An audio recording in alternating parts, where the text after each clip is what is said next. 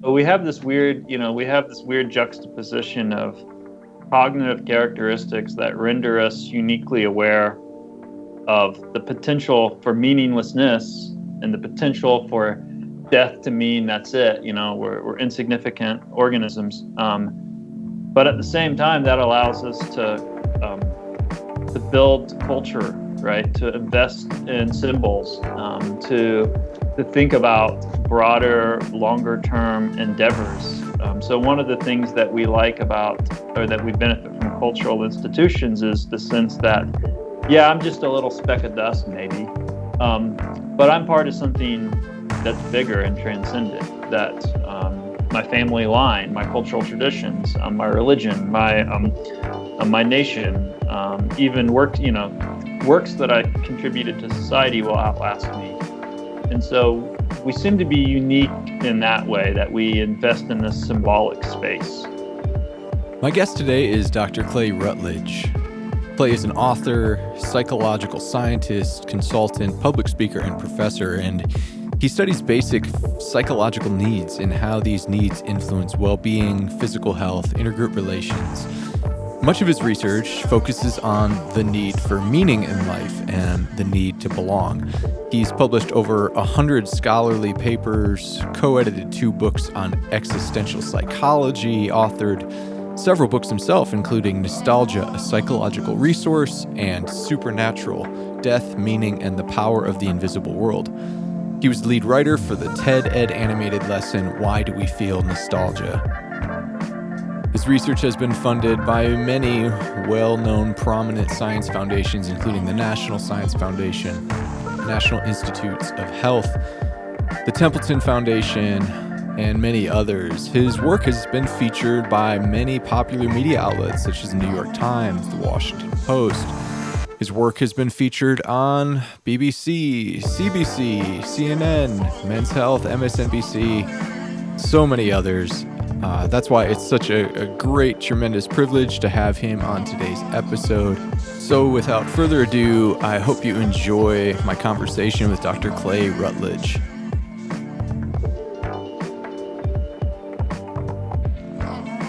Well, Clay, thanks so much for joining me. As I shared with you in some of our initial conversations, the sort of religious tradition that I had grown up in, which was, I think, fairly similar to most people who were evangelical Christians at the time. It didn't carry this high view of the sciences. And in fact, I'd say we actually carried this deep suspicion of the sciences, especially things like biology, geology, and especially like behavioral sciences like psychology, anything that didn't line up with our sort of interpretive lens that we were reading the scriptures in. But now in my adult years with this, I like to think a more robust theological framework helps me make sense of science and actually see how deeply the sciences are intertwined with people's sorts of theological and philosophical presuppositions.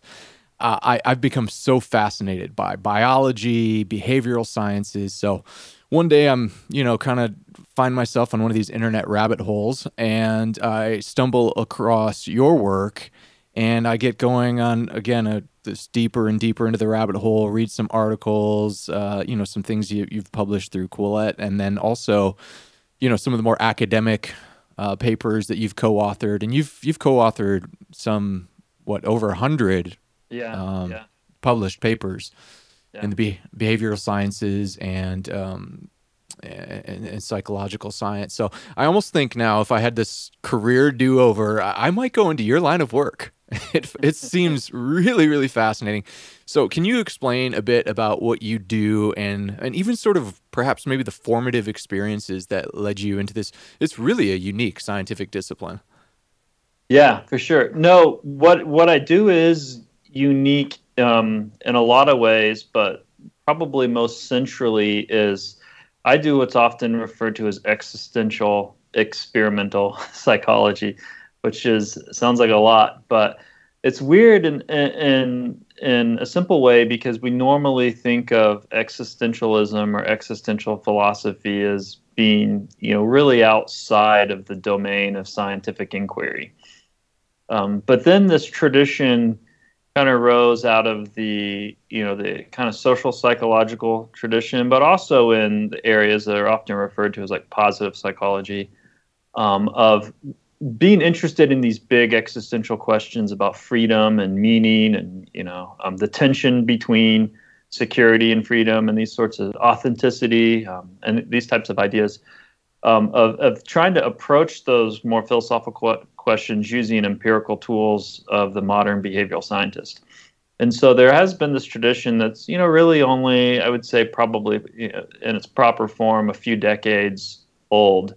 But can you use the techniques that we use in the behavioral sciences, the experimental paradigms, the quantitative paradigms we use to get at how humans approach these questions? And so it is kind of an interesting, and in a lot of ways, it's kind of a Wild West sort of messy area because it's difficult to define these constructs, right? And it's difficult to approach these constructs. So it's not a perfect enterprise. Of course, no behavioral and social science is a perfect enterprise because we're often dealing with these relatively abstract ideas like the self, right?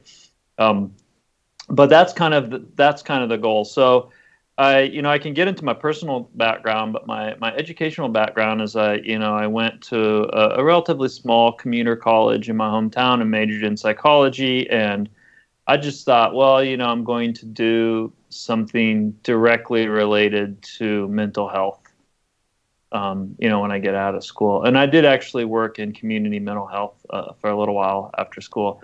But I had some professors that were like, hey, Clay, you should think about graduate school because you seem to really be into research and thinking about these questions and have a curious mind. And, you know, you seem to be quantitatively oriented. Maybe you'd like that. I didn't even really know what that meant, to be honest, you know, with my background. What does that mean to go to graduate school? But they kind of convinced me to give it a shot. And then so I went and pursued my PhD and really got it, you know, was working in a science lab and really got into doing, you know, laboratory research with humans, you know, what we call human subjects, you know, bringing people into the laboratory and conducting, you know, experimental tests to examine, how they grapple with questions. In our case, existential questions about death and meaning. So I just happened to kind of stumble into this existential science lab as a graduate student with no idea it wasn't like I looked at this program. I was like, oh, I should do that. Yeah. It just kind of happened. And then I was like, yeah, this is definitely what I'm into. So why was I into that stuff? Why was I into these big questions? Well, the most obvious answer is related more to, I think, my personal background, which I'm the son of Southern Baptist missionaries. I was born in Ivory Coast, West Africa. That's where I spent the first 6 years of my life. Then we got, I got sick. A couple of my siblings got really sick with malaria, and we had to move back to the U.S. Wow. Lived in Southwest Missouri. My dad was a pastor at different churches, but really for a long time at a real rural church in Southwest Missouri. And then later in life, he actually became a hospital chaplain. Wow. But so I lived I lived pretty much my whole life up until college in a very traditional, conservative Christian, Southern Baptist, you know, family and broader, you know, cultural setting. And then I went to college and, you know, started thinking about these things and terms of science and research, these questions. And that's what I've been doing for the last, really for the second half of my, you know, I'm 42. So the first 20 years were kind of spent in that, you know, conservative Christian world. And then now I'm in the more like secular, academic, scientific, not that those worlds are, you know mutually exclusive. Yeah, right? Yeah, mutually exclusive or magically distinct in some way. But they're clearly different cultural, you know, different cultures or subcultures. So yeah, that's kind of my background. So you had spent as the son of a missionary, and then of course being a PK, a pastor's kid. Yeah. You're constantly being bombarded throughout your youth with questions about meaning, purpose, death, you know, the questions about ultimate reality. Yeah. I find it interesting that you actually, you went into the sciences having that background, because I know, again, speaking from my own experience, and it wasn't Southern Baptist, but there's a lot of overlap in even these different niche evangelical sorts of pockets where it seemed like a common thread. I don't know how old you are, but I'm 35. And it seemed like very common in the 80s and 90s for there to be this sort of anti-science attitude. Did you experience that at all, or did you have a family or sort of theological construct that had a higher regard for the sciences? So I didn't really experience it that much in my own, family life. That I definitely know what you're talking about in the broader culture. And yeah, we came, so I'm 42. So we came up, around the same time in the 80s and 90s, in our formative years. But, my parents were always very pro-education and I say education because I don't think it was so much an emphasis on science. They were just like, you need to listen to your teachers and be a good student. Right? They know what they're talking about. So I don't really remember them ever partitioning out, well, in the case of science, there's certain sciences, we're distrustful of secular authority in this way. I just remember it being like, no, just do really well at school and be a good student. And my mom's a nurse, and so practically speaking, she was very science-oriented. In fact, she's been a medical, after we returned from Africa and after the kid, her kids were raised, my siblings and I, she ended up because she's a registered nurse, going back into some medical missionary work, and went on a number of missionary trips to places like Haiti and Belarus and Cambodia and Thailand, bringing pharmaceuticals, medical treatment, and even, she's done, because she's a birthing, or now she's retired, but she was a birthing center nurse, bringing, just basic hygiene and medical education to pregnant women and things like that. So, of course, that's a more applied or practical, she's not thinking about basic scientific questions. Right. But I don't remember there ever really being any kind of anti-science sentiment home. Now, that being said, of course, I went to Southern Baptist Church, so it wasn't like people were jumping up and down talking about evolution or anything like that. So, and it could be just I was spaced out, to be honest. I don't know, but maybe this sentiment was there and I was just inattentive. But I don't ever remember that, I do remember the broader culture of these concerns, but I don't remember that ever being an issue at home. It seemed like really what my family and my family is definitely very conservative and very traditional, but it seemed like really the focus that my parents had was on the teachings of Christ towards our responsibilities towards the poor and the vulnerable. And of course, as moral guidelines for our own, how we conduct in our own lives. But a lot of it was very, very practical. I remember my dad used to have this saying, he's not alive anymore, but my dad used to have this saying, when he'd see people that have all these problems, whether it was drug addiction or divorce or, a bunch of other, problems with the criminal justice system. He used to have this saying where he'd say, why do people have to make their lives so difficult? And so it's basically this practical advice, if you follow these teachings, if you follow this moral guide for how to conduct yourself, with a certain, restraint and order, then, you're just much less likely to have a bunch of problems in life.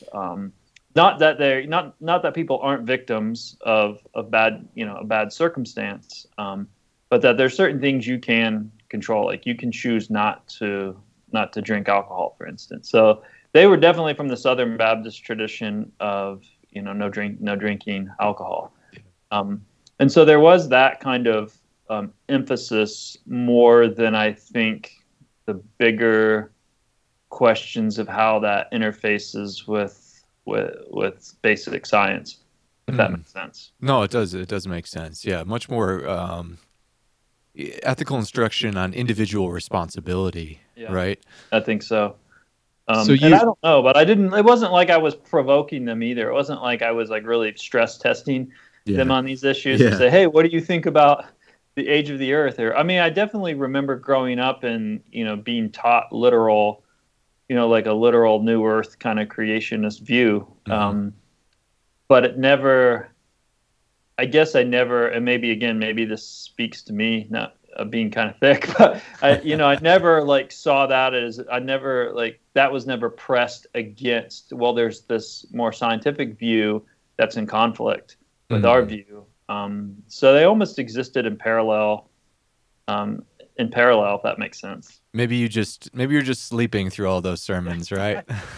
I think that's quite possible. Well, in some way that probably worked out for your good, because I think of my experience heading into undergrad and being equipped for this this culture war. And very much a culture war mindset. And I think it really limited me. So my undergrad was in history, and I had only taken one undergrad science course, which was like the bare minimum. And if I would have had my druthers, I would have taken zero.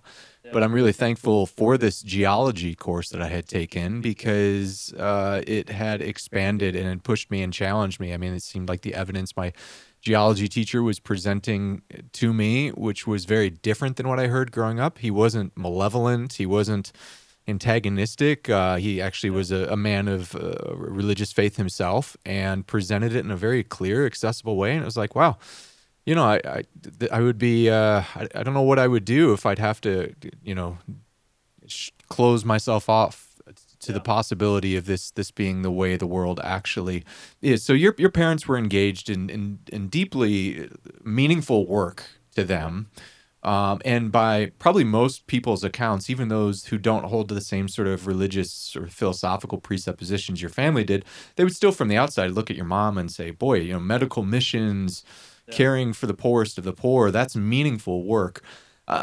There's this term meaning making that actually is kind of the subtitle of my podcast, which is really, this is really dedicated to exploring the intersection of theology and our meaning making endeavors, which I think in the field of theology isn't necessarily a popular term, but it was something I had first heard of actually back when I was working on my master's and reading the work of psychologist Robert Keegan. And I found it to be such a helpful term because it seemed to provide this sort of overarching framework for these categories in the humanities and the sciences that seem to be posited as these really unique disciplines. But when in reality, it was really hard to see oftentimes a distinct line between where something like theology ended and where philosophy began. Or I'd frequently hear a scientist make some sort of claim that they were simply doing science with no philosophical or theological presuppositions or implications. And I'd go, wait a minute. There's some heavy philosophical assumptions happening here. So, you know, in your specific field of expertise, where you're really studying the psychology of meaning and understanding how the human brain and humans process meaning and pursue meaning, can we really neatly divide our quest for meaning and to understand reality into like neat, isolated categories, or are they really part of a much messier, interdependent network? Yeah, I think definitely the latter. It's a messier, interdependent network. And this is in a way why I think I've really I am a psychologist by training, but in a lot of ways I think of myself more as just a behavioral scientist. That's the term I often use a lot, and not just because I'm frequently irritated with my field, but there's that too. But I'm really at some level could even go in the, you know, I could have easily gone, I think, in the direction of sociology or history. I mean, to be honest, I wanted to be a history major at one point, but I had this history professor that was like, don't do it. Yeah, I wonder why. Don't do it.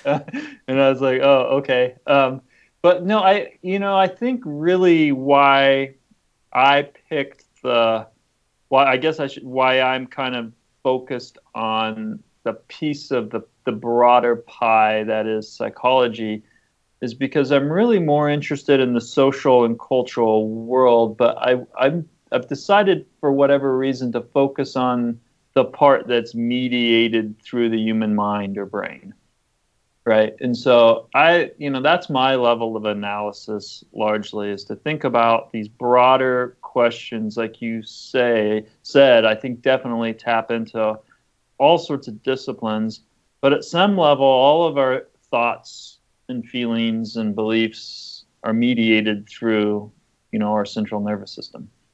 And so I think that's why I kind of am at focus on that, even though really I'm not really that interested in the brain. I'm not really that interested in the mind, except to the extent that it's the vehicle through which we do culture.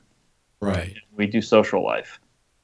So, yeah, I think that is a really, really, it taps into all these things. In fact, a lot of times I wish I could clone myself and make 10 copies, because it's hard enough for me to keep up with the science in my field. And then I talk to people like you and other people that know a lot about theology, and it reveals how ignorant I am. And then I talk to people in anthropology, and it reveals how ignorant I am. I talk to philosophers, and I don't even know what they're talking about. Don't even get me started on like political science. Yeah. So I just, you know, there all these things are really, really interrelated, and I do like thinking about them at that high level. But my, you know, I'm an academic. I have to publish papers. I have to write grants. So the game I know the most is the psychology side, the psychological science side. But I definitely don't think, you know, it is meaning as a solely psychological enterprise. I think you're right about that, if that makes sense. Yeah. What are some of the sorts of psychological drives or biological drives that push people to feel this deep sense of trying to, you know, as far as we know, we're the only species on the planet that's pursuing meaning. Yeah. Can you explain perhaps some of those factors, or what are some of the bit of the psychological drive behind this quest to make sense of our experiences and reality, and to find this weird thing we call meaning and purpose in our daily experiences? Yeah. So one of the big thinkers that influenced, you know, certainly my early work, and even still, was the cultural anthropologist Ernest Becker, who wrote the 1973 nonfiction Pulitzer Prize-winning book, The Denial of Death. And what he was really trying to do was build a science of man, so to speak, of kind of combining all these fields from evolutionary biology to sociology to anthropology to psychology, kind of bring all these things together to interrogate the basic question of what does it mean to be a self-conscious animal, right? To be, like you said, the one organism that seems to be concerned about questions of meaning. Now, you could take a step back, and I have, and think about meaning at a broader level that might not make it distinct to humans. It is distinct to humans in important ways, but if you want to think about connections between us and other primates, or even just other organisms more broadly, you could imagine meaning at some level being about sense making, about making sense of the world. And that could mean even something as basic as making sense of the visual world, right? You look around and, you know, to navigate the world visually, you have to form meaningful images and contours, and you have to be able to things have to make sense, right? And so even at some basic level of just input into the human eye, there's some low-level quest to make sense of reality. In fact, there's been some interesting research on the idea that modern art or abstract absurdist art, you know, kind of threatens meaning because it violates our assumptions about how the world works, right? You can have things that just don't make sense to us, and it's not like a big existential threat by any means, but there's something that makes us feel a little bit disorients us. Yeah, something's not right here. So at that level, you could say, well, even my dog cares about meaning, not consciously, but he's a pattern-seeking organism trying to make sense of his reality. Now, of course, my dog's meaning system, if you want to say he has one, isn't that interesting. He's just, he wants to feel companionship and get fed every day and go on his walks. And, his assumptions about the world are pretty basic.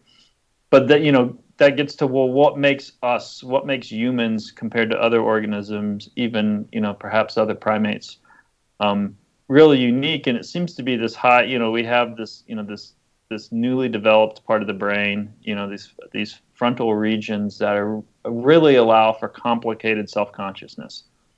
And so we are aware of ourselves, and not just are we aware of ourselves, but we can think in terms of time, right? So we can think about the future, we can think about the past, which, got me into another area of research of the psychology of nostalgia. And we can kind of mentally time travel. And, Becker made this point that this puts us in this very unique predicament where we're an organism that, like other organisms, are in the fight for survival. We're made up of biological systems that orient us, towards survival.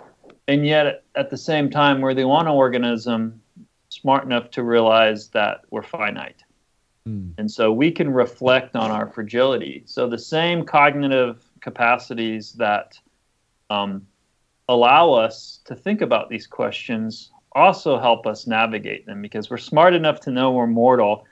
We're also smart enough to aspire for transcendence, right? So if we think about finding food as solving a problem, well, then finding meaning is also kind of solving a problem, and we're smart enough to do that too. And so we have this weird, juxtaposition of cognitive characteristics that render us uniquely aware of the potential for meaninglessness and the potential for death to mean that's it. We're insignificant organisms, but at the same time, that allows us to build culture, right? To invest in symbols, to think about broader, longer-term endeavors.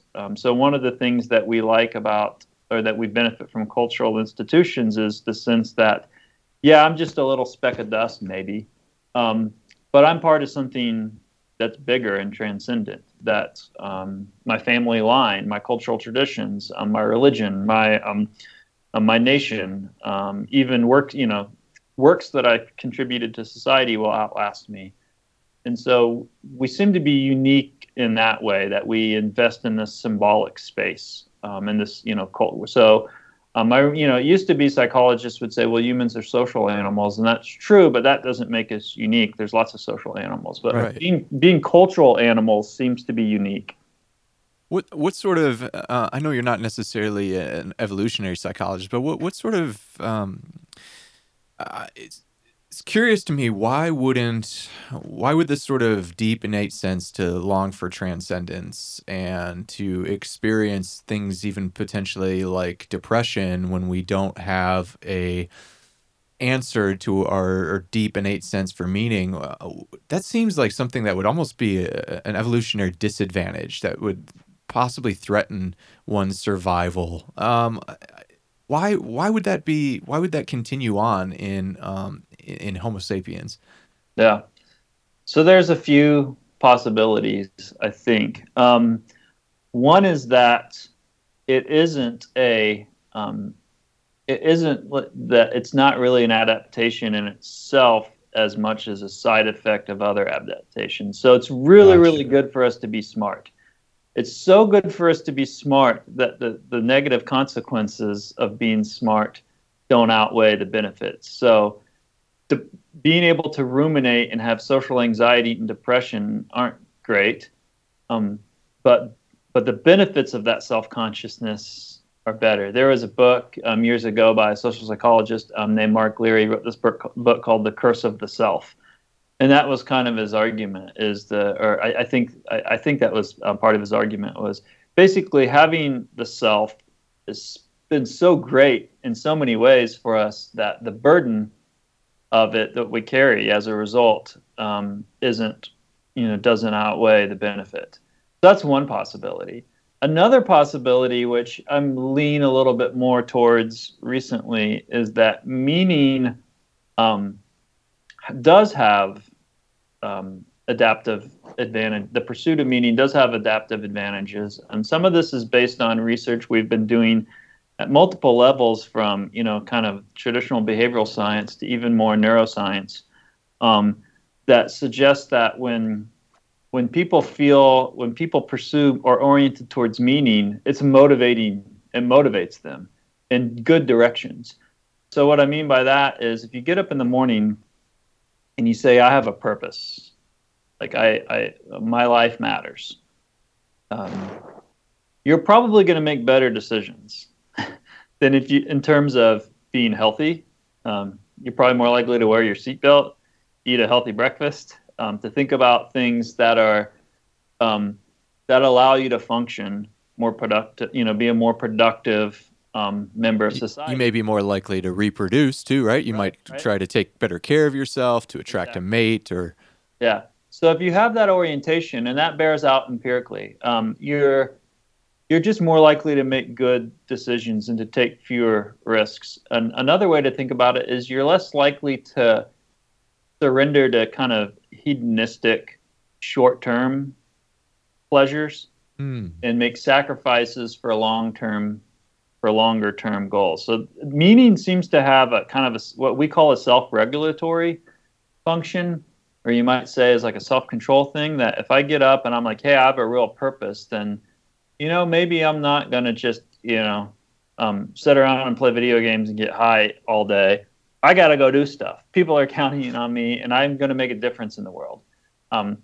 Now I'm making a very, you know, simplistic analysis here. But that's kind of the thinking, that meaning isn't just an outcome that's good for our mental health, but it also mobilizes us. It has motivational power. So from that perspective, I think you could imagine it having, you know, a kind of an evolutionary lens to it, which is the humans that feel like they matter, that they have meaning, and that we can talk about where that meaning comes from, you know, different sources. But they're just going to contribute more to a healthy and productive society. Yeah, I think it's interesting what you said about one of the possibilities being that it's, you know, the application of our intelligence would seem necessary for survival in other areas. We don't necessarily get to control where that processing power gets applied if it's not being used towards survival, right? I think about this because I was having a conversation. I don't know if you know a guy by the name of Paul Vanderclay. He does a lot of interviews, another pastor, interviews a lot of guys, you know, intellectual dark web sorts of guys. And we were talking, had him on a couple weeks ago, maybe a month ago, and he had spent a lot of time doing missionary work in the Dominican Republic. And he found it so interesting when he was there, working among some of the poorest of the poor, that suicide was unheard of. Yeah. Absolutely unheard of there. Yet here in the United States right now, suicide is the second leading cause of death among people ages 10 to 35 right now. Yeah. And he remarked that, like, the meaning crisis is a fat man's disease. It does make me wonder about whether or not if you are... It's also interesting, too. One other thing I noted when I was doing some research on global suicide statistics is that in a lot of war-torn Islamic nations right now in the Middle East, my sister-in-law works for an NGO, and she just got back from Syria and Iraq. Horrible conditions over there, and yet suicide is a relatively unheard of experience there. And it's almost like as if, you know, the brain, the mental processes, the computing power, it's when it's always applied to basic needs of survival, it perhaps doesn't have the room to go looking for these higher questions of meaning. But when those things get satisfied, it perhaps starts applying that computing power elsewhere. I mean, you think that's a fair... I mean, I'm not saying this from any sort of scientific background, more of just a perhaps an anecdotal connecting of the dots. Yeah. Well, there is actually some relevant data on this question, looking at large international samples, you know, across dozens of different countries. And it is interesting because the countries that are poorer, people they do have lower suicide rates, you're right, but they also have higher meaning rates than in more affluent Western. And happiness too, right? Yeah, happiness and higher meaning. So it isn't just the case that, it doesn't seem to be just the case that they're not concerned with meaning because they're busy doing other stuff. They seem to feel like they have high meaning. And now it could be, in part because of what you're saying, it could be, well, they don't, their meaning is kind of in their face, right? Like they get up and they're like, yeah, I've got to feed my family. I've got stuff to do. And so, of course, they're more, these countries tend to be more religious. So meaning is lower in secular, more secular countries. Even at the individual level, I mean, one of the most robust findings in psychology of religion is that devoutly religious people report higher meaning than less religious or non-religious people. You can look at it another way too. It's that this is also an international sample, so not just in the U.S. but also in Europe. Conservatives report higher meaning than liberals, and again, part of that might be this a deeper connection to these traditional institutions and structures that make meaning really in a lot of ways more automatic. And what I mean by that is you don't have to, if you have a faith and a family network and a community and you feel integrated into it and valued and you're doing things, when asked about meaning, you don't have to probe very deeply. It's at the surface. Now, the fat man's diseases or however you phrased it is good, because I think that is part of it is if all your needs are being met and you're in relative affluence and in a modern society that's kind of disconnected, I think you would have to dig deeper to find it, right? You'd have to, and that would activate more of kind of a search for meaning, which can be frightening, right? Because you could be like, well, am I really needed? One of the major predictors of the desire to die by suicide is the feeling that you're a burden to others. And so it's not even just am I needed, but the opposite of that. Am I actually a problem? And this is actually one, not to get off on a tangent, but this is one of my concerns about some of the movements that seem to be afoot in not just kind of liberal culture, but even in libertarian and some aspects of conservative culture, which is this notion, things like universal basic income or, just surrendering to like a tech automation kind of worldview. And maybe there's nothing we can do about it, but I think we should be really concerned about this idea of people feeling like there's nothing for me. Like I don't have a role in society, and in fact, if anything, I might be a burden on society. And similarly with like the movements like antinatalism and kind of environmentalist dystopian sort of views, which I would consider myself concerned about climate change and things like that. But you do see this kind of almost nihilistic view sometimes that the earth is going to end. Humans are a virus on the planet. Yeah. And and you see these hyper-utilitarian arguments that having kids is bad for the environment. So you start to see all these things where people are stripping away, I don't think on purpose, but people are stripping away the different dimensions of social life and economic life that are the fabric of meaning. Right, so you shouldn't have kids. That's bad for the environment, and you're bringing humans into this hellscape of a. There's like this weird. I don't know if you follow this antinatalist kind of philosophy that it seems like some young people are into, but you can't have kids because that's bad. So you're actually doing something moral or something virtuous by not having kids. It used to be people would just say, "Hey, I don't want to have kids. It's not for me." Right. But now it's turned into this weird, no, actually, it's bad to have kids? Well, we know that family is a big, not only a practical source of support and connection, but it's a major source of meaning. And then, like I said, the economics thing, this view that, some people have used this term, the useless class, that, that you're, if you're not part of an intellectual elite or a cognitive elite, then you have no place in the new economy, and that we need to give you maybe like a universal basic income or something. And again, I'm not an economist or... No, but you're exploring this from more of a science of meaning and what happens to people if they have their... without sort of challenge, without responsibility, if they were, and anything that I've heard about UBI, it doesn't seem like it's going to really provide for people's basic needs. I don't know if that's possible from an economic standpoint, but let's say it were. Yeah. I hear what you're saying is more of a concern about if people are able to even just receive without responsibility, without working in the morning, without going out into the world and contributing for the benefit of others, which also brings about a mutual benefit, that it does something psychologically to one's sort of navigation system for meaning in the world.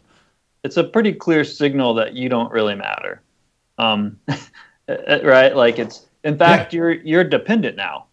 You're dependent on the system.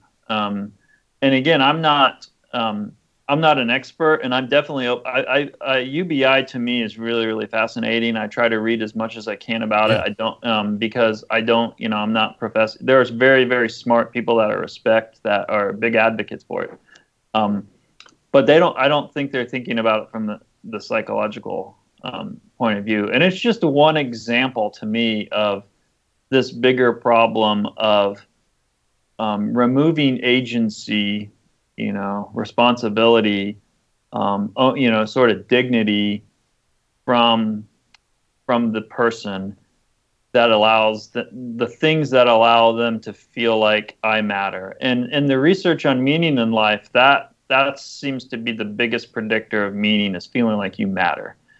So, and this is something I try to make a point to people, because a lot of times I think in our culture we're super focused on being nice and kind and politically correct and not bullying and all that stuff's fine. I mean, we should be nice and kind to others, but we shouldn't confuse social pleasantry for valuing people. Right? You can be in a climate where everyone's really nice to you. You could be. I mean, let's just bring it down to like a kid level analysis. You could be in a school where where everyone's been taught to be that we don't bully, there's zero tolerance, everyone's friendly, and that's great, right? That removes some negative things. But if you don't matter, like if you don't go home feeling like you actually matter to people, then you still have that sense of loneliness. This is an isolation. This is why you can have, research that shows. People are confused by this, but you can actually have people that suffer from loneliness that have a pretty elaborate social network. And part of it might be a brain chemistry thing, but part of it appears to be just having a bunch of people that are nice to you and that like you isn't the same as having people that depend on you. So that feeling that you actually play a role, that you matter, that you're making a contribution, that seems to be really, really important. It's so interesting because I sometimes wonder week in and week out, I come to church and I sometimes go, why are these people here? I mean that in the best way possible. Like, what's going on here that people are giving their time? There was a time a few weeks ago where, people were passing the plate, and I go, this is really strange. People are voluntarily giving of their material wealth for a cause that they think is beyond themselves. Like, what is going on here? And it's interesting that you say that there's this deep psychological connection between our innate sense that we're experiencing a meaningful life and its connection to, if I were to maybe paraphrase you slightly, it's connected to our ability to make be a blessing to the world around us, to contribute in meaningful ways to the lives of other people. And I just think about how, you know, week in and week out, people in churches, and this isn't just exclusive to Christianity, but obviously Christianity would be the thing I'm most familiar with, that week in and week out, there are people gathered all over the world that are hearing a story that in its best forms, and I know there's some really bad churches out there too, but in its best forms are hearing this story of, you know, you're blessed, you're given to give to others in the world. Whether it was in the case of Abraham, he was called to be a blessing to the nations, and then Israel's vocational call in the Old Testament was supposed to be like a royal priesthood and to bless the world around them. And when they didn't do that, when they ceased to do that, these acts of judgment happen. And then, of course, the ultimate Christian message is that's embodied in the life of Christ, who died for the sake of the world. And those that follow this Jesus way are to give of themselves for the sake of others. And it is immensely meaningful. I do feel, you feel this deep sense of it. And it's interesting to see that there is this sort of basic psychological need to actually serve, to be responsible for people around you. The things that perhaps maybe if you had all of your material needs met, you were healthy, all of the basic, let's say all of your basic Darwinian needs were met, right? You're surviving, you are successful at sexually reproducing, could be all of those things. And you could yet still feel this deep sense of dissatisfaction with life. What sorts of effects happen to people who can't find meaning? Is there simply like a shut-off switch, a psychological shut-off switch that could effectively just mute these psychological demands for meaning? Yeah, I don't think so. But there is, it's not a switch, but there are what we call individual differences, like you would think of a personality trait in people's orientation towards meaning. And I think this has actually has interesting implications for vocational choices and how people spend their time. So some people are really, really high in what we call the need for meaning. So they think about meaning a lot, like meaning's something that is a priority to them.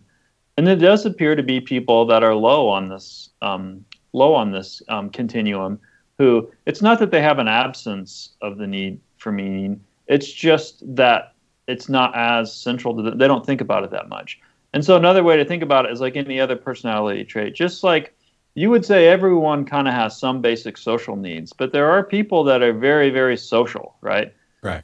And very extroverted, very interested in, you know, picking jobs, hobbies, activities that allow them to be around people.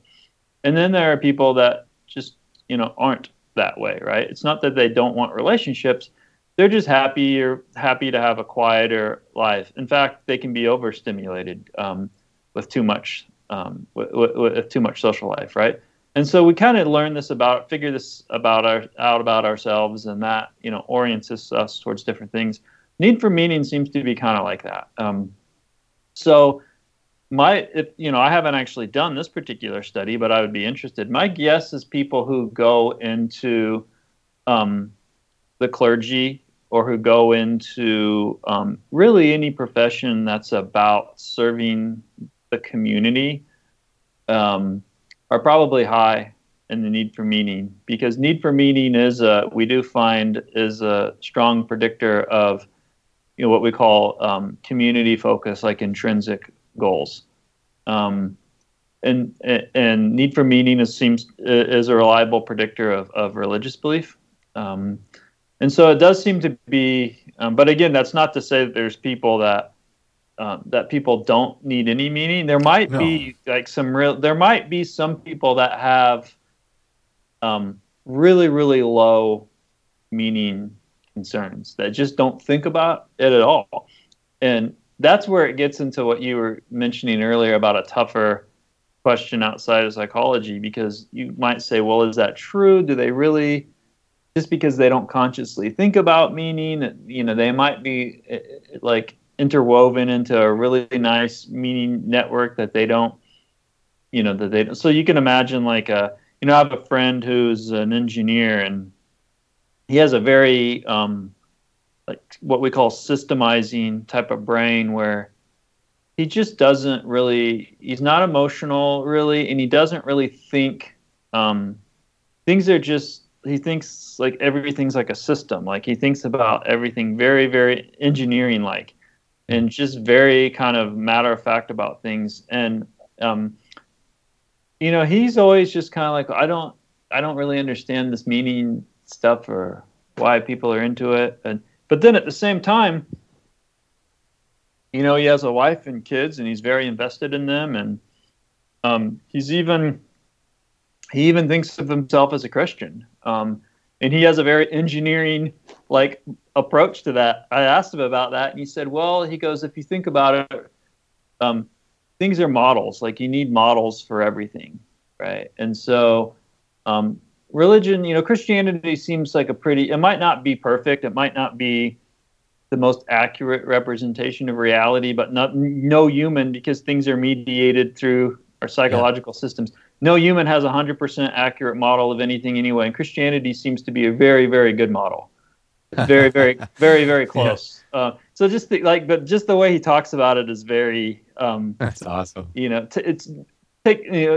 completely removes any kind of romantic, like artistic sort of notion of it. It's just very practical. It's a good model for life. Just, the Bible's a pretty good like instruction manual. Yeah, yeah. So just stuff like that. But so you could say, well, he might not be consciously concerned about. He's not going to come on this podcast with us and talk about these things. He'd probably think that's a waste of his time. But would you say he doesn't have meaning? No, certainly not. Right. So I'm actually thankful because it seems like those people actually get stuff done in the world. You know. Right, and they make important, you know, they make important contributions. So, so I do think there is, it's not an off switch. I do think people differ. And another way to think about that is it's good because, like what you just said, I think is true. I think one of the challenges, and it took me a long time to kind of grapple with this myself because I'm a product of, you know, I think 1980s.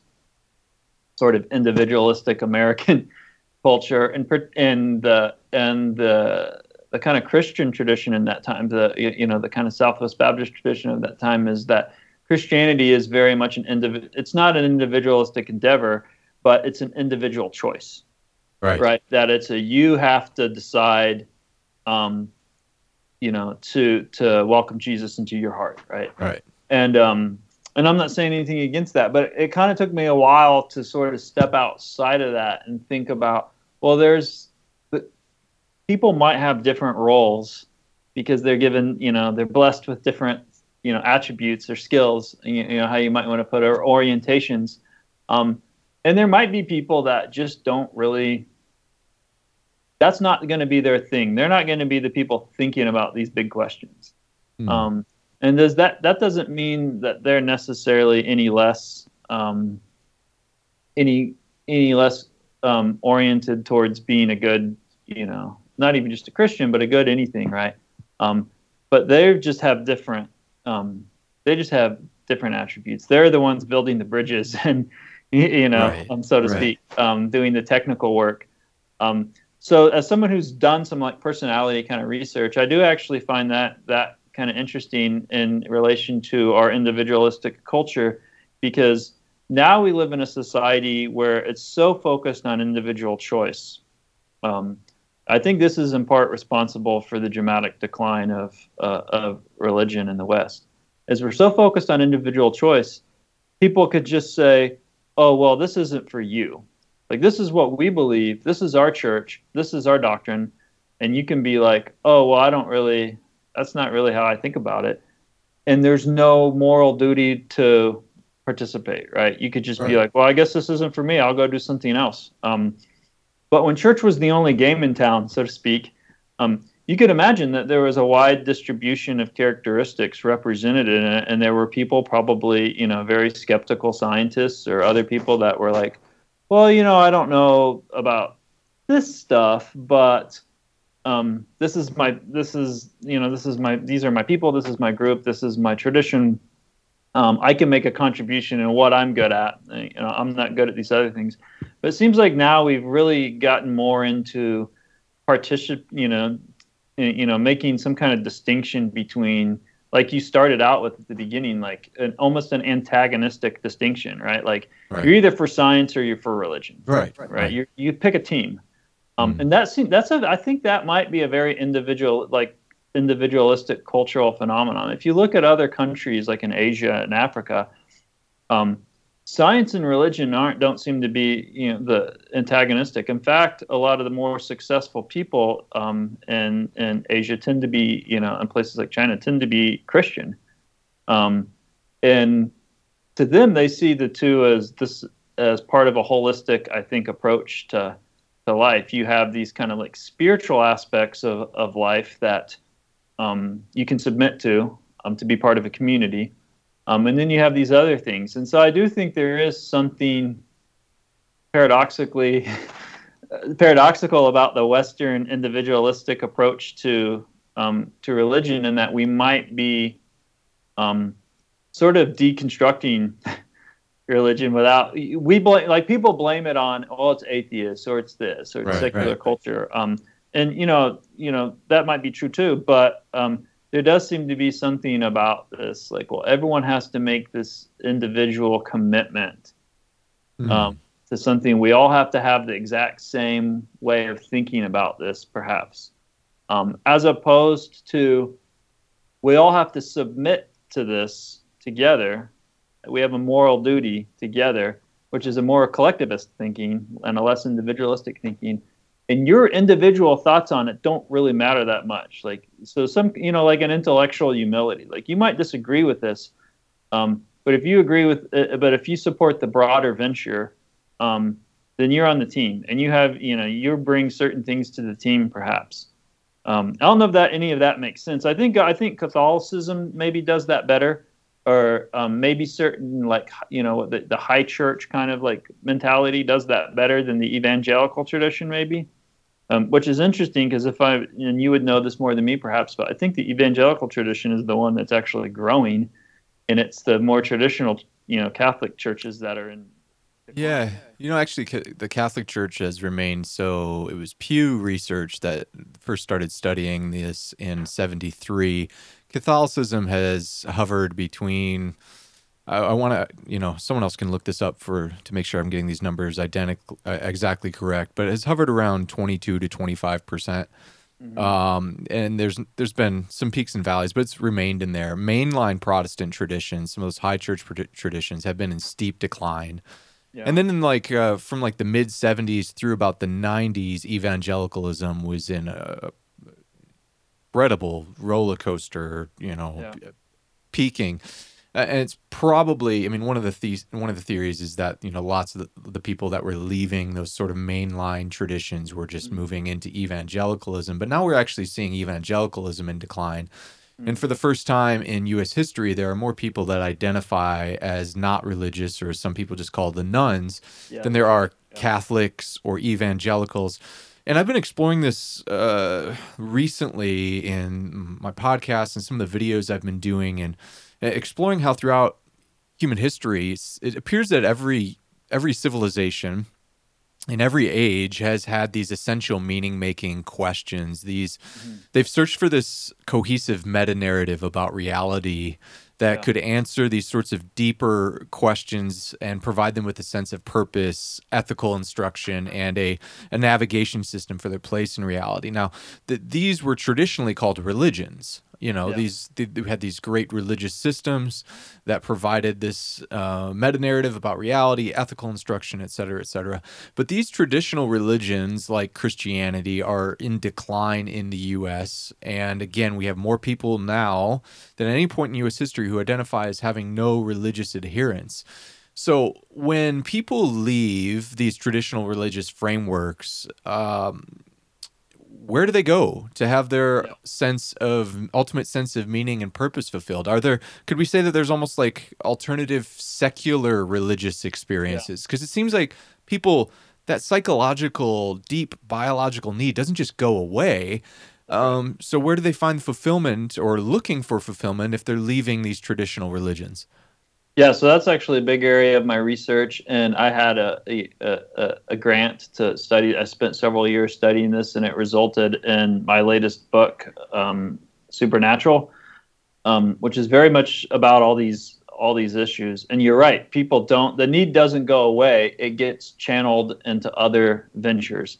Some of them are also supernatural, but there are things like belief in ghosts and astrology. All those beliefs, at the same time that religion's in decline, as you noted, all these other beliefs in the paranormal and in non-traditional supernatural beliefs are all on the rise. So the argument that I've seen some secular advocates and some new atheists make, that people, if you could just get people away from religion, they'll just become these like totally secular, rational, empirical creatures. It has, as far as I can tell, has virtually zero evidence in support of it. That's the irony of those arguments, is they're not rational. No. And they're not empirical. And they're for two reasons. One, the human brain hasn't changed, as you noted. So it's not like in the last 100 years or 50 years or 200 years, all of a sudden we're different organisms. So their view that people are kind of born atheists, and religion's just bad cultural programming, just isn't supported by neuroscience, by evolutionary science, by developmental psychology. And you've done some specific experiments on this to demonstrate this, right? Yeah. So I have. So we've got a number of studies showing that if people are not religious, if people are identified as atheists, their need for meaning, for them, it doesn't predict religion. It predicts belief in the paranormal. It predicts these other things. And there's also good reason to believe it's not just these kinds of things like astrology and healing crystals and Wicca, and all those things are up. I mean, the number of people, the Wicca population, or the witchcraft population, is dramatically increasing, particularly in the most secular parts of the United States. As is interest in UFOs and all these things. But it's not just that. There seems to be reason to suspect that people are also turning politics into kind of a religious-like movement. I think a lot of the progressive, kind of what some people call the woke culture, particularly among affluent whites, seems to be religious-like. And the reason I say that is because I don't want to conflate it with the more practical, kind of urban social justice sort of concerns that, a lot of which seem to be grounded in, regardless of people's political opinions and solutions, a lot of it seems to be grounded in real concerns about issues, injustices, and prejudice, right? But there is an elite form of it that is, interestingly, largely white, people who come from more prosperous economic backgrounds, who are secular. And so they've turned it into a kind of a religious-like movement that often, ironically, doesn't really have a lot of focus on helping the poor and vulnerable. It has more to do with policing speech and policing thought, or like, signaling virtues. And so I think that, I'm not trying to pick on those people so much, but I do think a lot of that is that they're like trying to figure out how do they matter? Like, and how do they have any skin in the game and the culture wars? And how do they make people want to feel like they're in some sort of epic struggle for goodness, for moral virtue. And so if you take away the kind of traditional religious beliefs, people aren't just going to opt out of the endeavor. They're going to try to find it, whether it's in politics or whether it's in, these kind of more mysterious, like non-traditional paranormal supernatural stuff. But the interesting thing about that, though I don't have a lot of evidence with the political stuff, the interesting thing about the paranormal stuff, which I did a bunch of research on for this book, is it doesn't seem to work. So it appears to be driven by a need for meaning, but it doesn't actually seem to provide people with one. So that's what our data suggests. How do you evaluate that? So we actually look at we have questionnaires that distinguish how much you're concerned about meaning and looking for meaning from how much you actually feel like you have meaning. And so we can do surveys where we measure those things. We measure people's different types of beliefs, and then we can create like statistical models to see what predicts what. And so it is the case that people who are higher in the need for meaning are more likely to be religious if they're theists, and people who are higher in the need for meaning are more likely to believe in the paranormal if they're atheists. But then if you look at the other side of it and say, okay, does believing in the paranormal, is that actually correlated with having a sense of meaning? And it isn't. In fact, it's often inversely correlated. So it's often the case that the more people believe in the paranormal, the less meaning they have. So it seems like it's driven by the same need, the same existential need, but it doesn't seem to do a good job of fulfilling it. Just like you might say, if you're hungry, you could eat something healthy. You could eat a salad, or you could eat a candy bar, and both of them are driven by the need, your basic caloric needs, and they both might kind of serve some. They both might kind of make help you feel like you're getting something, but one's empty calories. I mean, maybe that's not the greatest. No, that's helpful. That's helpful. But one doesn't seem to be a sustainable source of nutrition. One doesn't also seem to provide any sort of cohesive meta-narrative, so if you do this sort of a la carte spirituality or DIY spirituality where, the philosopher Charles Taylor in a work that I've frequently referred to, A Secular Age, identified that humans throughout time seem to have this need to see meaning in the imminent world, but also they have this innate sense for transcendence, for things that a sense of meaning that goes beyond the imminent frame is what he called it. And it's interesting because I see, over the course of, let's say, since the Enlightenment, I've identified and adapted these 6 essential meaning-making questions people need answers for to give them this sort of cohesive narrative that informs their life and gives them a sense of purpose. Questions like, what is ultimate reality? So what's the foundational layer of reality? What's the necessary thing by which all contingency derives their being?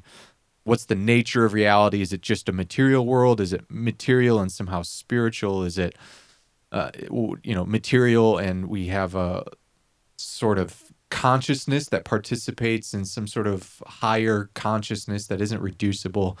What does it mean to be human? What happens to someone when they die? Is there right and wrong? And what's the 6th one? I'm drawing a blank. Anyways, I find it interesting that I think it seems to me that the predominant meta-narrative in our new sort of secular Western world is this naturalist philosophical naturalism, philosophical materialism, and you probably well aware of that, especially when you get into academic disciplines. To be secular, the neutral standpoint means to assume this sort of philosophical framework. But I think the thing that, from my standpoint, and again, I'm not approaching this necessarily from the same discipline, but again, like we talked about earlier, it seems like they're all interrelated. The problem appears that the answers that this framework provides people tells them things that, for example, like ultimate reality is simply the physical universe and nothing more. Mm-hmm. The nature of that reality is chaotic and random. Yeah. Humans are nothing more than, privileged apes that have randomly got here. When you die, that's all there is for you. Human history isn't going anywhere. And there is no ultimate right or wrong ethical system for reality. And so that seems to be the answers they're getting, which, even the 20th century existentialist guys like Camus, for example, were wrestling with, well, how do we have this the logical consequence of this framework seems to be nihilism. Yeah. But we can't be nihilistic, can we? I mean, there's no off switch to just shut it off and go, well, and people try. They try through various ways. I think what I found so interesting about, I read that one of those specific papers that you had written about the link between those who were not religious, but you had, I like the term, I want to make sure I get this term right, experimentally manipulated them to think about deep questions of meaning. I like that phrase, that you were experimentally manipulating them to get them to think about things like death, the seeming insignificance of humanity within the expanse of the cosmos. And what you did when you got people thinking about that stuff was you demonstrated that it increased their openness to the possibility of what you and your co-authors labeled the supernatural, the magical, or the extraterrestrial, which I might just say it opened them up to transcendence.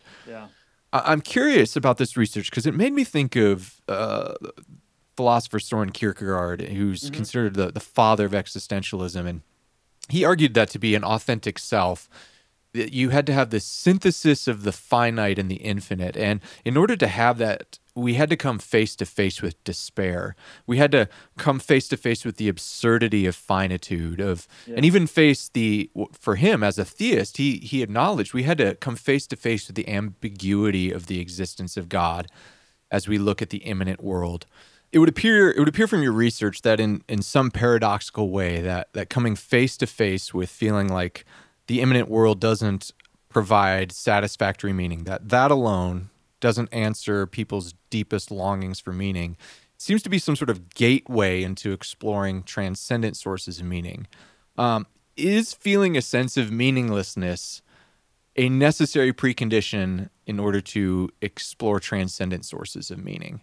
So when you propose to people to get them thinking about things like their own death and their insignificance and the size of the cosmos, it seems like you were presenting people in a way with this sort of like, here's Kierkegaard's definition of despair, and we're going to shove it right in your face and get you to despair. And then it seemed like it actually produced in people an openness or longing for transcendence.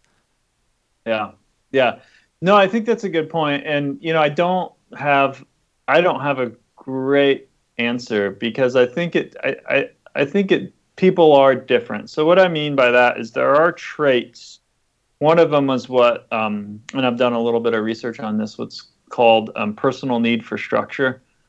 So some people just seem to really, really plug into systems of structure, and they like everything in life to be very orderly, and they're not particularly inquisitive, or they don't do well with uncertainty, and but a lot of those people seem to have kind of a built-up kind of meaning system that insulates them from these things. So what I mean by that is when you provoke them with and have them think about death or meaninglessness or the potential for meaninglessness, their defense system automatically comes online, right? They're just like, no, I do have meaning. Like, I don't, so it's not provoking them. It's just activating a pre-existing meaning system. And so some of those folks seem to be kind of invulnerable to meaning threats because they have such a well-established belief system that never gets challenged. Now you could get into philosophical arguments about whether or not that's authentic, or whether or not they really thought about it, or it's just a form of dogmatism. I don't know the answer to that, but just empirically, those people seem to not really become more explorative or open-minded when they're thinking about meaning. Their system comes online. Their defense system comes online. Boom, and they're like, no, that's I. Is that a self-preservation survival mechanism? Yeah, it's what we call psychological defense mechanism, and so there's that. But then there are other people, which seems to be more illustrative of what you're talking about. That when they're pressed on these topics of meaning, then it does instigate a more more of a quest or a search or like a turning inward, and more of a reflective and kind of explorative process. So, and again, I just think there's different types of, there's different types of people. One of the things I try to tell my students, I think this is a big problem in academia, actually, is we're biased to think that the way we think is kind of the template for how people think, right? Like we just think, well, if I can think of this, then other people think of it. Right. And so another way I say it to my students is we have a bias to populate the world with brains like our own. But people vary, just like some people suck at sports and are never going to be good at sports, or don't have any interest in sports. There are people that just don't, it's not that they don't have an orientation towards meaning. They just don't really want, maybe want's the wrong word, but they don't go into these deep kinds of questions, even when you push them. So, now, I'm not saying they don't have crises of meaning, because in real life, people do have real crises of meaning. We're doing this silly thing in the laboratory where we're having people read philosophical essays as a way to get the people who normally don't cling to these structures to start being willing to, maybe to explore them. And so we can definitely do that. But people do have real crises of meaning in life. They have tragic things happen. And that's not the same thing as enduring a real tragedy, a loss of a spouse or something like that. So I always have to keep in mind that our manipulations are very intellectual, for lack of a better word. Like they're philosophical. And so what that seems to really do is it seems to capture the people who say they're not interested in religion or transcendent ideas, or these things, and they say, "No, I'm a rationalist. I'm an empiricist. Not, these things are. I don't really think about these kind of magical sorts of things." But if you get those people to think deeply about questions of meaning and death, it does sort of crack the door a little bit into pushing them more towards experiential openness. And I use the word experiential because there's a cognitive and even neuroscientific framework for this. When we're grappling with questions about meaning, we tend to privilege the more intuitive side of our cognition. So meaning, when we experience meaningful things like love, when we're out in nature and we experience awe, that's an intuition, right? Like it's not something we're necessarily thinking deeply about in a rational, cold, calculative way, right? It's like a different app in our brain, right? Yeah, almost experiencing it.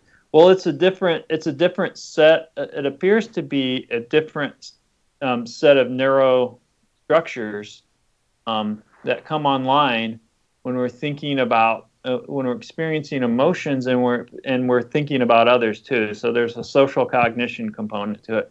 When we experience things like love and care and concern for others, that's different than when we're trying to solve a logic problem. And it seems to implicate different brain processes. And the things might even be antagonistic. So when we're thinking really, really logical about something, it's really hard to be compassionate. When we're feeling compassionate or love or something more emotional, it's really hard to be totally logical. Those two things seem to be antagonistic. So but there's a lot of things in life where I use parenting as an example, where we kind of have to do both, right? Part of parenting is loving kids and being supportive and feeling, right? A feeling towards them. But part of it, too, is we know that sometimes we have to make really hard decisions to teach them a lesson or to give them an opportunity to fail or something that's going to be good for them that goes against our intuition to rescue them, right? But we know that's a good learning experience. So there's a rational part of us that's saying, well, to be a good parent, we need to facilitate these sorts of experiences, learning, opportunities, and that's rational parenting. But no one would say you should just totally be a cold, rational parent, right? Like people would say you need both, right? And so I think that's you know, that's part of it. So anyway, with getting back to your question, when you push people towards these existential deliberations, it seems to privilege the more intuitive side of their cognition, and so they'll get a little bit more into the, you know, I'm not saying they're going so far as to take a full leap of faith, but they're a little bit more open-minded to experiences that transcend the purely empirical and purely rational, if that makes sense. Yeah, it does.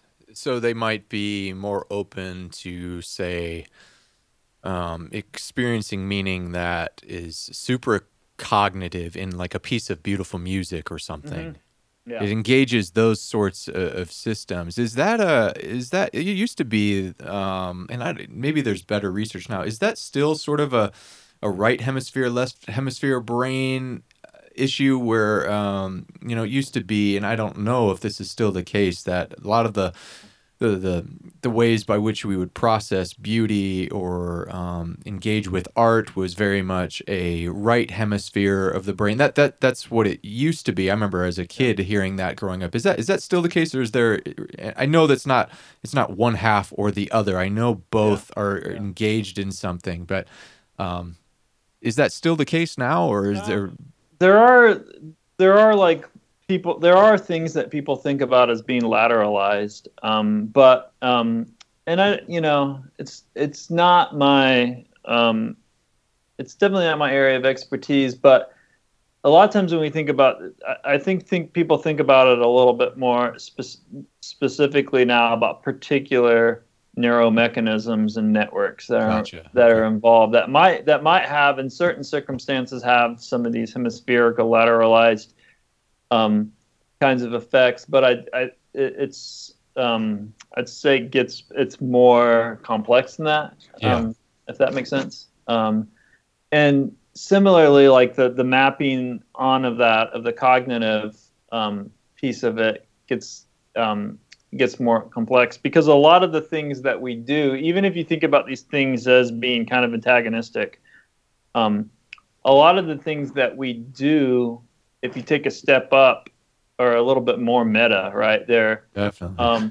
So it's not like, and this is where, you know, I think religion's a good example. Like religion at its best, to me, seems to understand both these things. So a lot of the thing, like we were talking about at the beginning, a lot of the things, the practical advice of my parents about being a good Christian was very much focused on kind of rational things. Like if you want to have good outcomes in life, if you follow these kind of moral standards, you're less likely to have problems, right? Like the biblical book of Proverbs, for example, is very much that sort of rational, you do this and this will happen. Right. So there seems to be a lot about religion that's like that. That's like, if you do these things and you follow these traditions and these rituals and you adopt these moral standards, as much as, you know, of course we all make mistakes and, you know, we all fall, but if you try to live by these standards, this is good, and that actually will also contribute to a fulfilling kind of meaningful life, because it'll just create less hardship for you, right? Right. In terms of interpersonal problems, you know, you're less likely to get divorced, it turns out, if you don't cheat on your wife. Wow, shocker. Right? I mean, you're less likely, you know, to become an alcoholic if you don't drink all the time. So it seems like that these things, you know, seem kind of obvious in a way, but those things seem very rational, but a lot of what people like about spirituality is not just a good, you know, guide for making choices in life, but it's also the experience, right? The experiential, correct. Yeah, definitely. And that feeling of like that feeling of connection and you know, some kind of you know, music is a big part of religion for that. Like there's these things that can elevate you, where you feel, where you have almost like this elation or spiritual transcendence, where you feel like a oneness, or you're part of something bigger, and you're not sitting there, you know, rationally evaluating the experience. In fact, that would shut the system down. So if you think about these things antagonistically, that's another way to think about it. If you bring online the rational part, that's going to shut down the joy, right? That's going to shut down the experience. And you don't have to think about this necessarily in a religious context. You can do this in anything. Like if you go watch a movie or go to a concert and you just let the music move through you, or you just throw yourself into it and are absorbed in the film, it's a different experience than if you were sitting there with a notepad as like a critic. Right. Right. Saying I'm gonna like think about this really critically. And so there are things in life that we just seem to be good for us, because we're willing to just experience them, right? Mm-hmm. So I think you need both in a system, right? You need something, and this is where I think what you were pointing out earlier. Maybe these things don't do a good job of providing meaning. These like kind of paranormal stuff. It might be for a number of reasons, but I think one is it's largely all focused on the experiential kind of stuff. Or I'm really like, it just seems interesting that there might be another dimension and there might be paranormal spirits, or it all seems focused on that. And none of the, well, here's actually how to like live a good life and be part of a community and, you know, have duties to others. There doesn't seem to be a moral landscape that shepherds people towards each other into. It doesn't give them a way of being in the world. It might give them a sense that there is more than the imminent in front of them, which it seems like we have this innate desire for. And there's various, right? Now, if we acknowledge that thing exists, which is one of the things I think is so interesting about your research, is that it's demonstrable that exists. Not necessarily that there is a transcendent thing, but the desire for an experience of the transcendent seems to be a universal, though there's varied amounts of strength that people experience that more strongly than other people. Naming what it is a different thing, and that's where we get into philosophy and theology, and that's where it's interesting, you know, so much of, and I don't like being polemic on this at all, but this sort of new atheist movement, which has been quick to just go, well, there is no transcendent. And we have this all explained through math and science. It's like, well, you can't do math while you're listening to music, even though much of music is mathematical. There's notes and there's waves and certain frequencies that these waves oscillate at, which create these feelings. But that's not the same thing as like sitting and just taking in a beautiful piece of music. Yeah.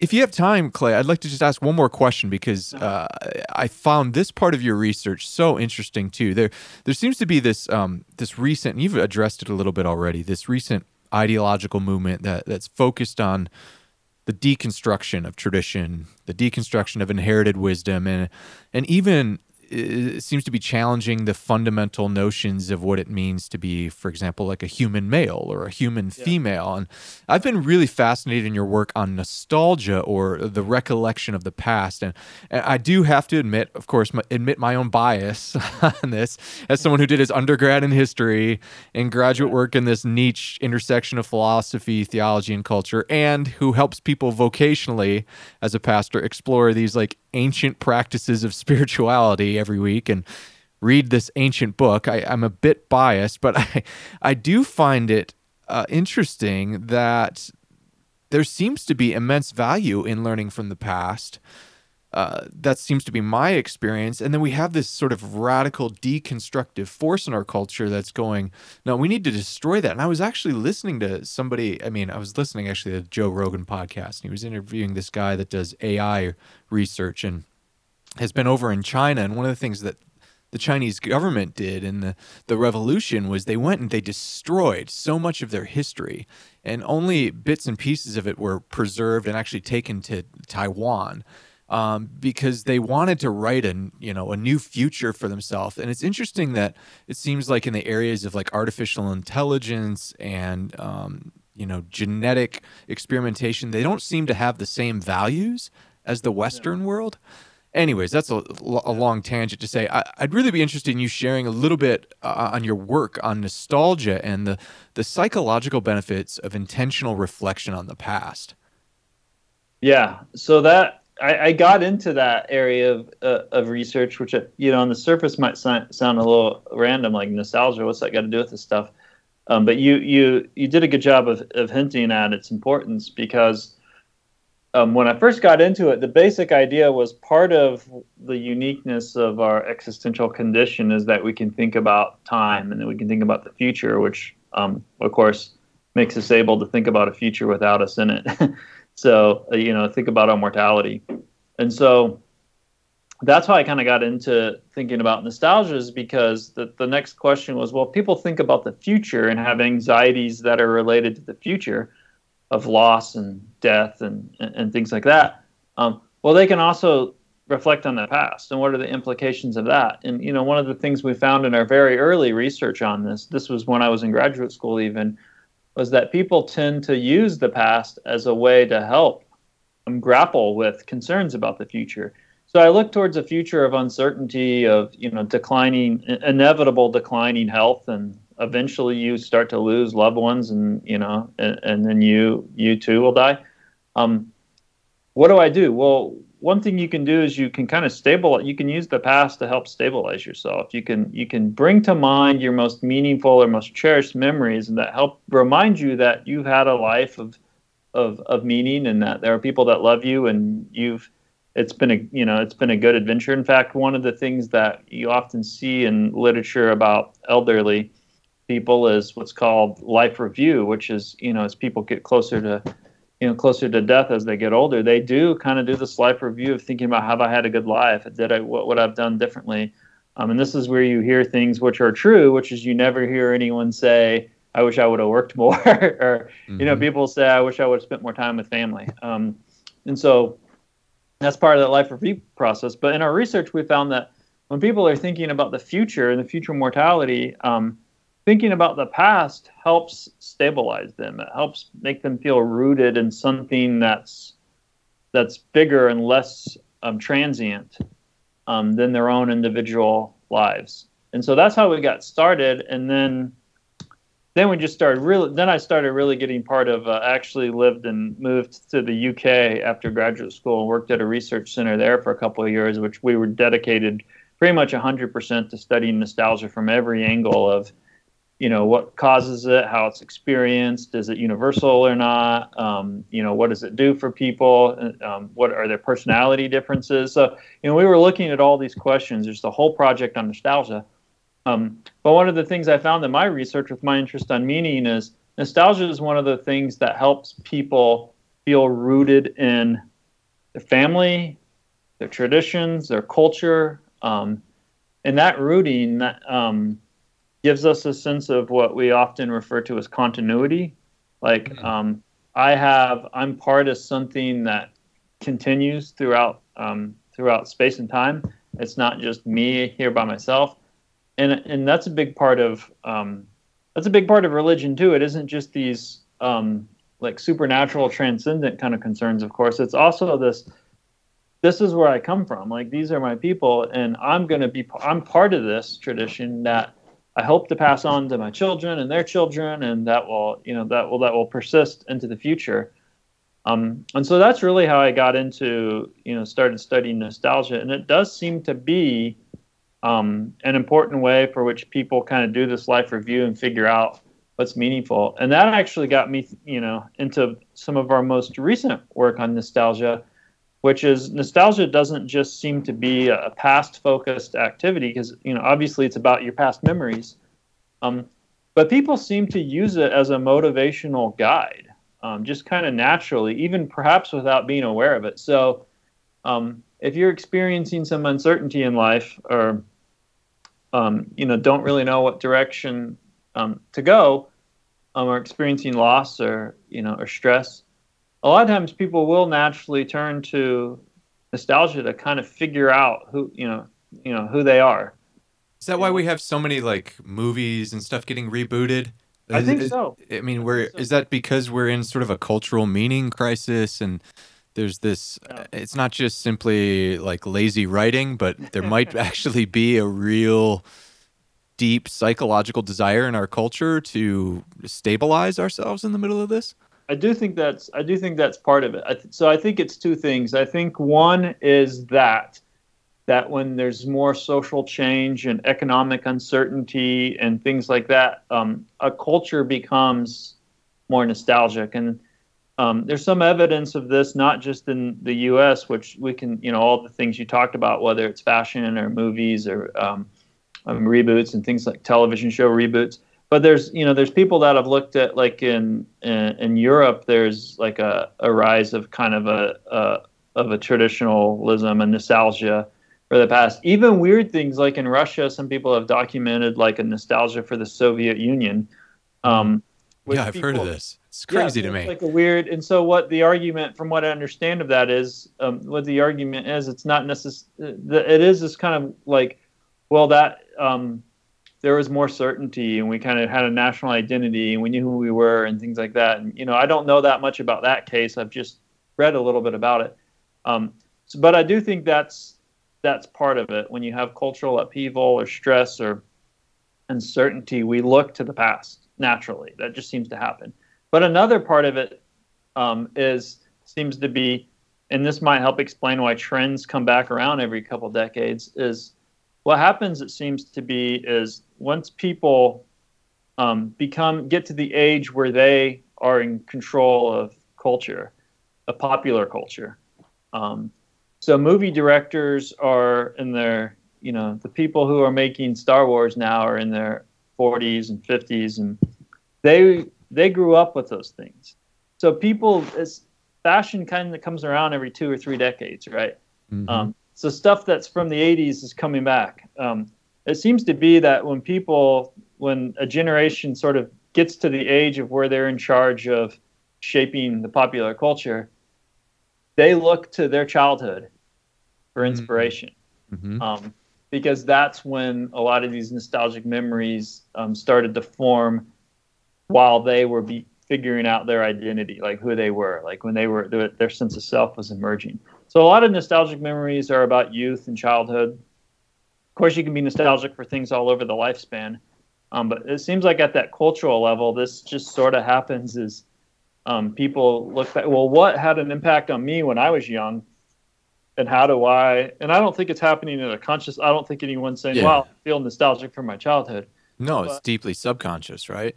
Right, but I think that's part of it, and I think it's in part because nostalgia is this force that helps keep us grounded in where we come from and our traditions. This is why you can get weird things, like you can go to like a car show, like a custom car, like an old, car. And you can see young people really into classic muscle cars that existed way before they were born. They didn't drive those cars. Why? Or you can go to like concerts of, you can see people that are collecting vinyl records and of old music, and it was not from their childhood. So why are they into that? Well, if you probe deep enough, usually what you find is, well, their dad was into muscle cars, or their parents listened to the Beatles when they were kids. So it does seem to be in part like this longing, not just for my own past, but I have memories from my past that were my parents' memories that they're passing on. So there does seem to be this kind of intergenerational effect of that's how we transmit cultures. Nostalgia is how we hold on to and safeguard culture, is it keeps us rooted. So, getting to your deconstruction kind of point that you made, this is I think a concern, is if the effort is to doubt, and this is a very individualistic Western phenomenon, to have little regard for your elders. Yes. Even distrust. I mean, there's a serious, you never hear people talk about it, but there's a very serious ageism among the like leftist kind of crowd of don't trust anything traditional, because what they're saying is old people are just, they're backwards and they don't know anything. They're not sufficiently woke, as opposed to a more collectivist society that actually puts a lot of value into the elders, because they seem to have accumulated a lot of cultural wisdom, right? So there's that angle of it. But then there's also, so it's not just the agent, there's just, like you said, there's this anti-traditional while simultaneously a lot of these people are very, very nostalgic. They're it's like on BuzzFeed and these kinds of places that you see all these like nostalgia for Pokemon or for Game Boys or all these things. And it seems like a really, really superficial consumer culture nostalgia, but that's where their youth was. You know, that's the things we grew up. I mean, I have nostalgia for Nintendo. Mm-hmm. That's the things that we grew up with. And so they don't recognize that there are these psychological processes in them that are grasping for some kind of rooting in who they are and where they come from. While they're consciously saying, tear it all down. We hate you.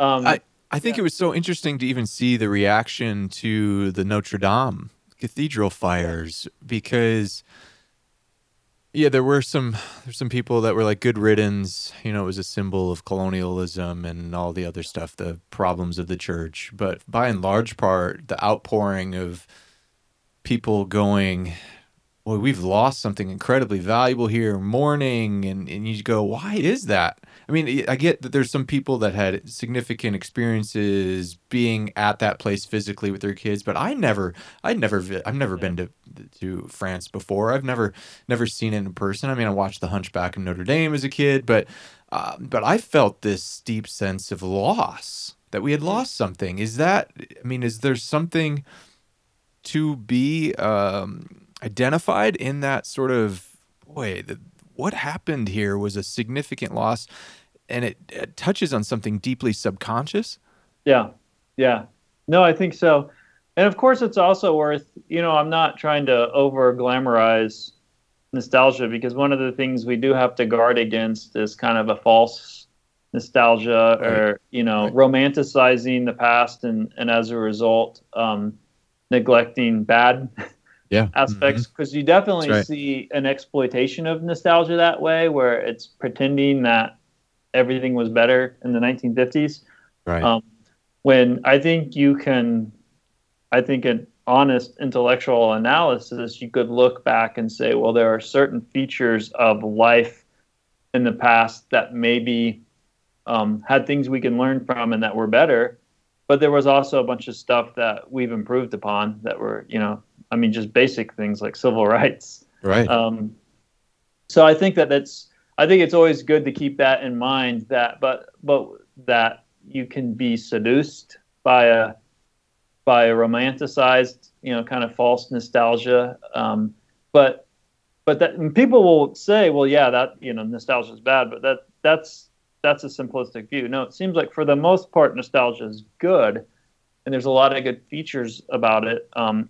You just have to be careful. You have to drink it in moderation, so to speak. You have to be careful about not getting pulled into, well, everything now is horrible and everything in the past was great, because of course life's more complex than that.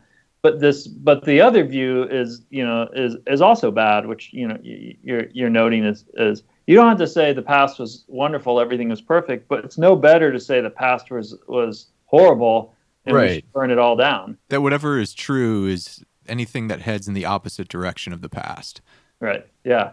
So I think that's one of the arguments that some people have made to why secular progressivism is almost like a religion, because it's a view that has this directional arrow that where everything's just always getting better, right? Like it is theological, right? As opposed to a more, view of, well, no, humans have always, that we have the same brains. There's goodness, there's badness, there's evil, there's, there's great acts of generosity and kindness, and there's acts of, of exploitation and horrible things.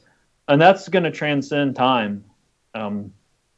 So this kind of progressive utopianism, if we just get rid of all the thought crimes and all the old people and all the conservatives, everyone who's holding us back, that seems to be that's a fantasy. So you don't have to be one or the other, right? You don't have to be a blind nostalgic or like a fantasy social utopian, like progressive. But one thing that does seem to be the case in our individualistic culture is that people are definitely very nostalgic. I mean, we've documented that. But there is this weird strand of distrust for the past, as mm-hmm. opposed to looking to the past as a legitimate source of guidance and wisdom.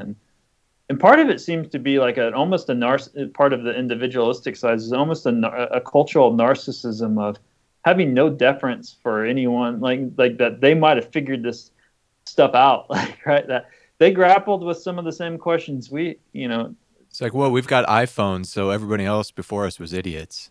Yeah, right? So I think that's weird because when people say stuff like that, I'm like, do you know how to make an iPhone? Do you know something I don't know? How to build the pyramids? Right? So there is a vanity that comes from inheriting all of this technology, inheriting all this, right? Like, we didn't build it, we inherited it, but then having no deference for the people who laid the groundwork and who built it. And so, yeah, I mean, I'm getting a little off topic with the nostalgia stuff, because most of our nostalgia stuff is really just more on the psychology of it, not these broader cultural things. But it does seem to be, nostalgia does seem to be an important part of how people interrogate their lives or bring to mind experiences to know what it is that's really given them a sense of meaning and continuity with the past.